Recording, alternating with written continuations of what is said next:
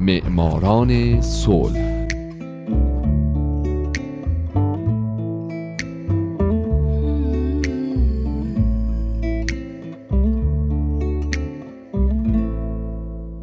اینجا رادیو پیام دوسته و حالا نوبت می‌رسه به معماران صلح.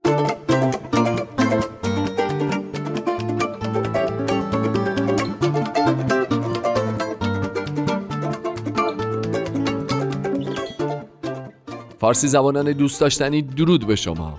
به معماران صلح خوش اومدید. برنامه‌ای که می‌پردازه به زنان و مردان و مؤسسات و سازمانهای دولتی و غیر دولتی که درست مثل شما به جهانی بدون جنگ فکر کردن و فکر می‌کنن و برای اینکه به یک همچین جهانی برسیم قدمهای بزرگی برداشتن و برمیدارن. من هومن عبدی هستم. لطفا با من همراه باشید.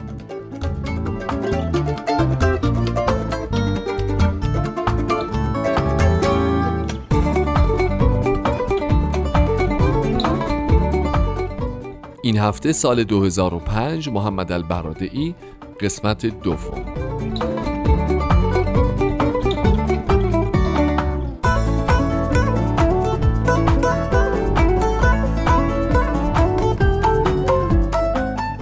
همونطور که می‌دونین در سال 2005 میلادی علاوه بر محمد البرادعی رئیس وقت آژانس بین‌المللی انرژی اتمی خود این آژانس هم برنده جایزه نوبل صلح شد که قبلا بهش پرداختم. هفته پیش هم شنیدید که من به زندگی آقای برادعی و دوره اول و دوم ریاستش بر آژانس اشاره هایی کردم و از این هفته قرار شد به دوره سوم ریاست ایشون بپردازم. وقتی برای بار سوم محمد البرادعی در سال 2005 به ریاست آژانس رسید به خاطر اینکه با جنگ عراق مخالف بود و گفته بود که صدام هیچ قصدی برای ساخت بمب اتم نداشت آمریکا مخالفت خودش رو با این انتخاب نشون داد. حتی روزنامه واشنگتن پست گزارش داد که دولت آمریکا مکالمات تلفنی برادعی با ایرانی ها رو استراق سم کرده تا بلکه بتونه مدرکی علیه او به کار ببره و وادارش بکنه که از سمتش کنارگیری بکنه. خبری که باعث واکنش آژانس شد و سخنگوی اون گفت آژانس بر این تصور است که یک فرد یا افراد بیشتر ممکن است مکالمات ما را شنود کنند. البته کار کردن در چنین شرایطی ایدئال ما نیست. اما این یک واقعیت است. در آخر کار ما چیزی برای پنهان کردن نداریم. البته بالاخره مخالفت های آمریکا با برادعی بعد از ملاقات کاندولیزا رایس وزیر امور خارجه وقت این کشور با برادعی تمام شد.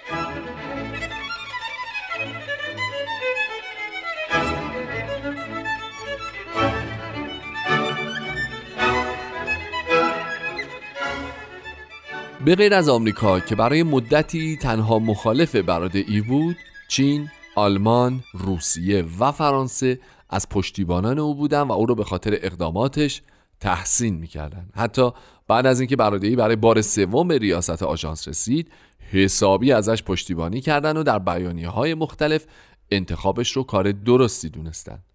البته تمام این حمایت های جهانی باعث نشد که او برای بار چهارم هم خودش رو کاندیدای رسیدن به عنوان دبیر کلی آژانس بکنه و اظهار امیدواری کرد که بعد از خودش کسی عهدهدار دبیر کلی بشه که مورد قبول شرق، غرب و شمال و جنوب عالم باشه چرا که این مسئله بسیار مهم و حیاتیه و همونطور که می‌دونین در ژوئیه 2009 آقای یوکیو آمانو سفیر ژاپن در آژانس بین‌المللی انرژی اتمی عهدهدار دبیرکلی این آژانس شد.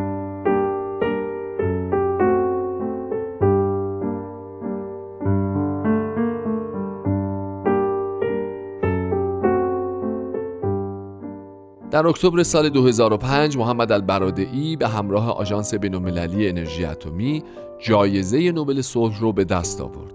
این جایزه به خاطر تلاش‌های انجام شده برای جلوگیری از گسترش سلاح‌های هسته‌ای به اونها اهدا شد.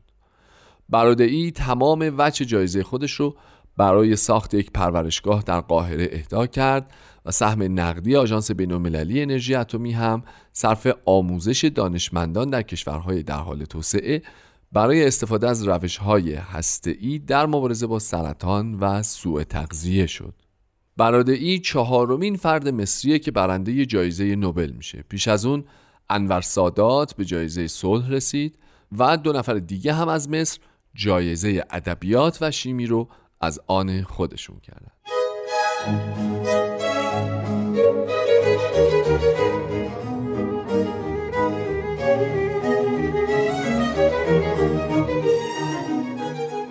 محمد البرادعی در جریان مراسم دریافت جایزه نوبل صلح در یک سخنرانی گفت یک هیئت عالی رتبه سازمان ملل اخیرا یک طبقه بندی در خصوص مسائل مختلفی که به عنوان تهدیدی برای بشریت قلمداد می شوند را انجام داده و آنها را به پنج دسته تقسیم کرده است. یک فقر، بیماری های عفونی و تخریب محیط زیست.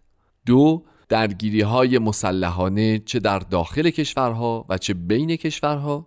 سه جرایم سازمان یافته. چهار تروریسم. و پنج های کشتار جمعی. اینها همه تهدیداتی بدون مرز هستند و مفاهیم سنتی امنیت ملی را منسوخ ساختند. ما با ساخت دیوارهای بیشتر توسعه سلاحهای عظیمتر یا اعزام نیروهای بیشتر نمی توانیم در مقابل این تهدیدات بیستیم.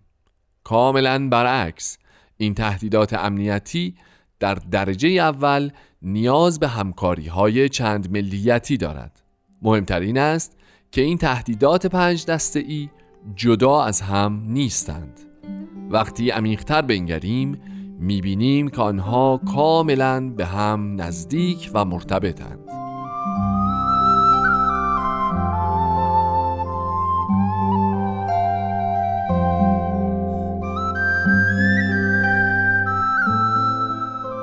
محمد البرادعی یکی از دو برنده جایزه نوبل صلح سال 2005 میلادی همچنین در قسمت دیگه از سخنرانی خود در مراسم دریافت جایزه نوبل صلح گفت پانزده سال پیش وقتی که جنگ سرد به پایان رسید بیشتر ما این امید را داشتیم که دنیایی با نظمی نوین پدیدار گردد.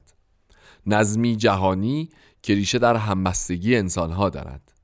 نظمی جهانی که عادل، فراگیر و موثر است. اما امروز ما به هیچ وجه حتی نزدیک به این هدف هم نیستیم. ما ممکن است که دیوار بین شرق و غرب را خراب کرده باشیم اما هنوز نتوانستیم پلی بین شمال و جنوب فقیر و غنی بسازیم. چشمانداز منع گسترش سلاح‌های هسته‌ای و خلع سلاح ممکن است توسط ظهور یک بازار سیاه گسترده مواد اتمی و تجهیزات هسته‌ای ازدیاد سلاح‌های هسته‌ای و فناوری هسته‌ای و توقف خلع سلاح هسته‌ای به کلی تغییر کند.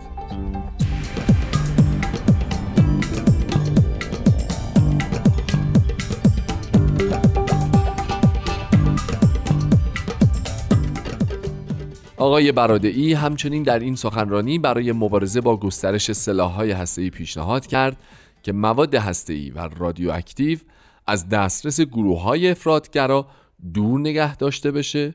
کنترل عملیات تولید مواد هسته‌ای که می‌تونه در ساخت سلاح استفاده بشه شدیدتر بشه و تلاش های خلع سلاح شتاب بیشتری به خود بگیره.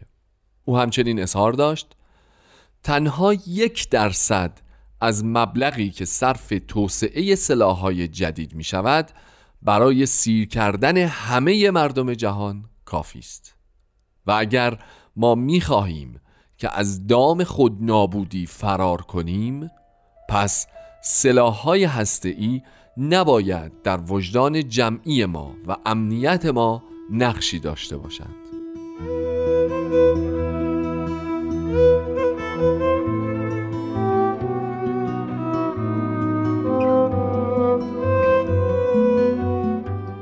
دریافت جایزه نوبل صلح توسط برادعی و آژانس موجب استقبال بسیار زیادی در جهان شد. شاید مهمترین اونها دبیر کل وقت سازمان ملل متحد کوفی انان بود که خودش قبلا به این جایزه دست پیدا کرده بود. او در مصاحبه های مختلف این دستاورد بزرگ رو برای برادعی و آژانس بسیار مهم دونست. همچنین سخنگوی آقای انان گفت دبیر کل سازمان ملل به البرادعی و تمام کارکنان آژانس. چه آنها که سابقا در آژانس بودند و چه کارکنان حال حاضر به خاطر سهمی که در تحقق صلح جهانی ایفا کردند تبریک می‌گویند.